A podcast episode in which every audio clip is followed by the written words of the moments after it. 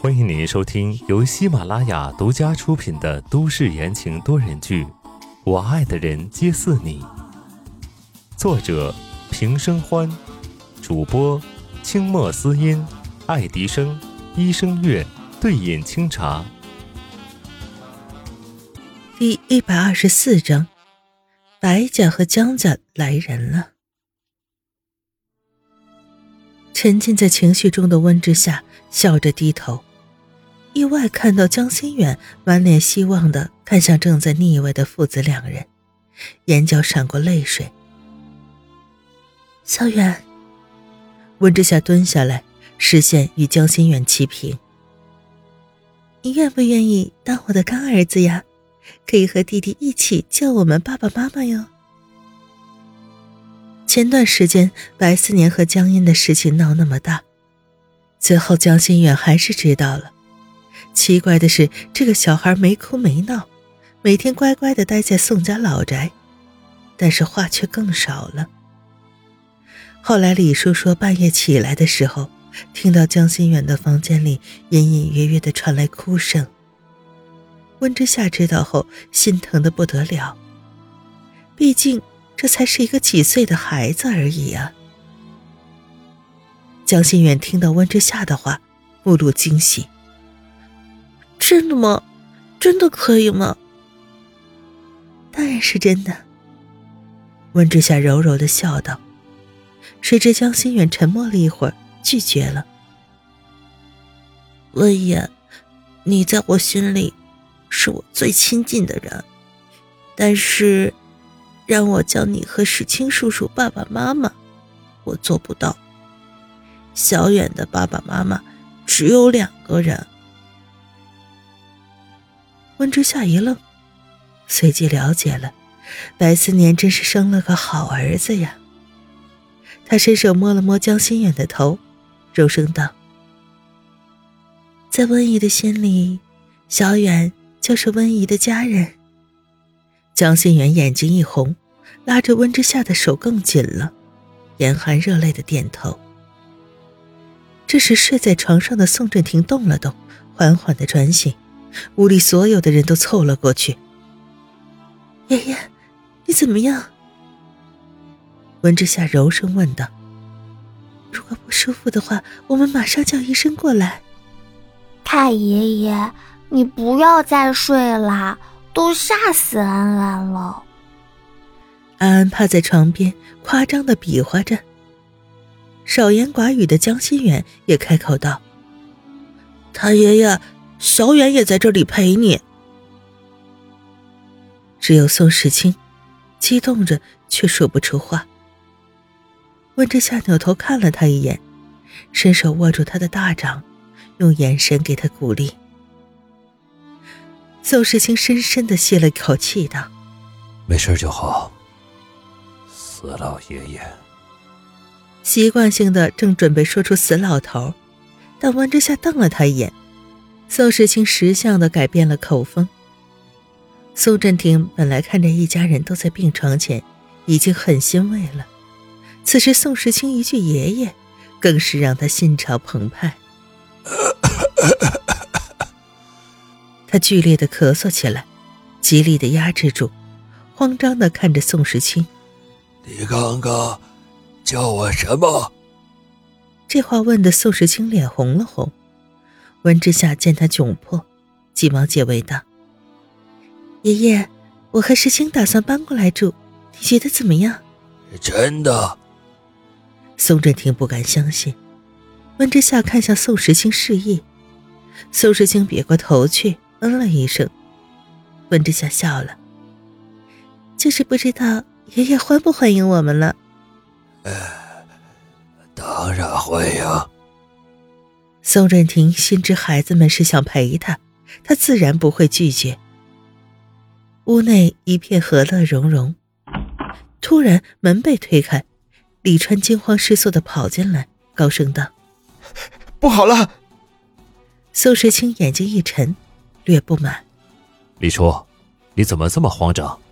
不知道爷爷才刚醒吗？李川皱着眉头解释道：“大大少爷，我实在不知道怎么解决。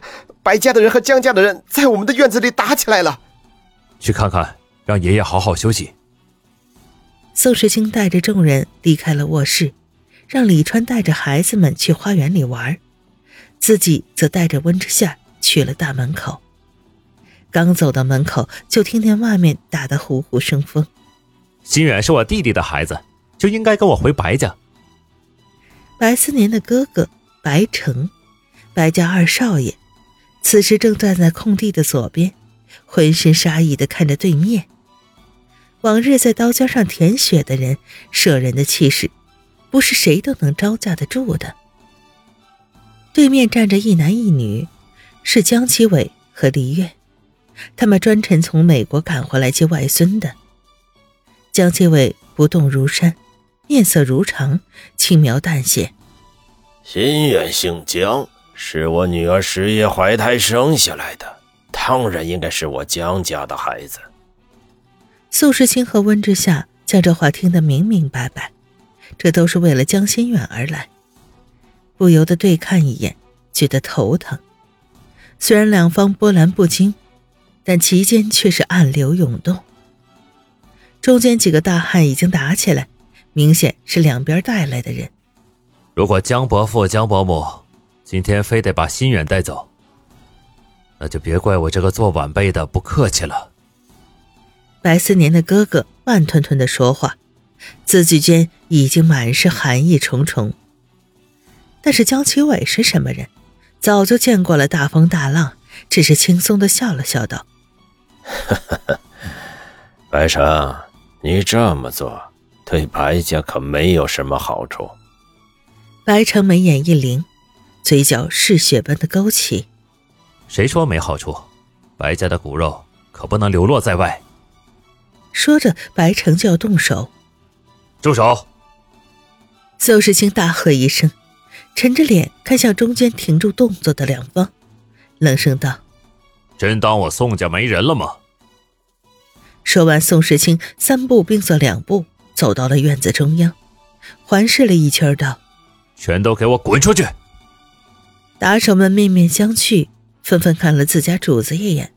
得到指令之后，有序的撤出了宋家老宅的范围。我侄子呢？外孙呢？白晨和江启伟的问话同时响起。宋时清也不说一句，扭头就往里面走。温之夏见三人还没有动，招呼道：“嗯，三位先进来坐坐吧。”客厅里，白城坐在沙发上，江启伟和黎月坐在对面。宋时清和温之夏坐在正中间，几个人摆出了一副谈判的架势，这就是所谓的先兵后礼。经过一番争执之后，李月毫不犹豫的戳中了白城的致命点。心愿跟着你们，难道以后就去做那些见不得光的事儿吗？我们是可以带心远回美国的，给他最好的生活。白城冷笑道。这都二十一世纪了，江伯母真是单纯呢。白家的生意遍布各行各业，那些不过是永远打不到的后盾罢了。只要心源喜欢，他想做什么都可以。李月被说的脸红一阵白一阵，江启伟见二妻被怼，心里不爽道：“白成，我说过了，这件事情没有退步，心源只能跟着我们。”白思年跟江烟到现在都没有结婚，所以在法律的名义上，心远只能是我江家的外孙。哦，是吗？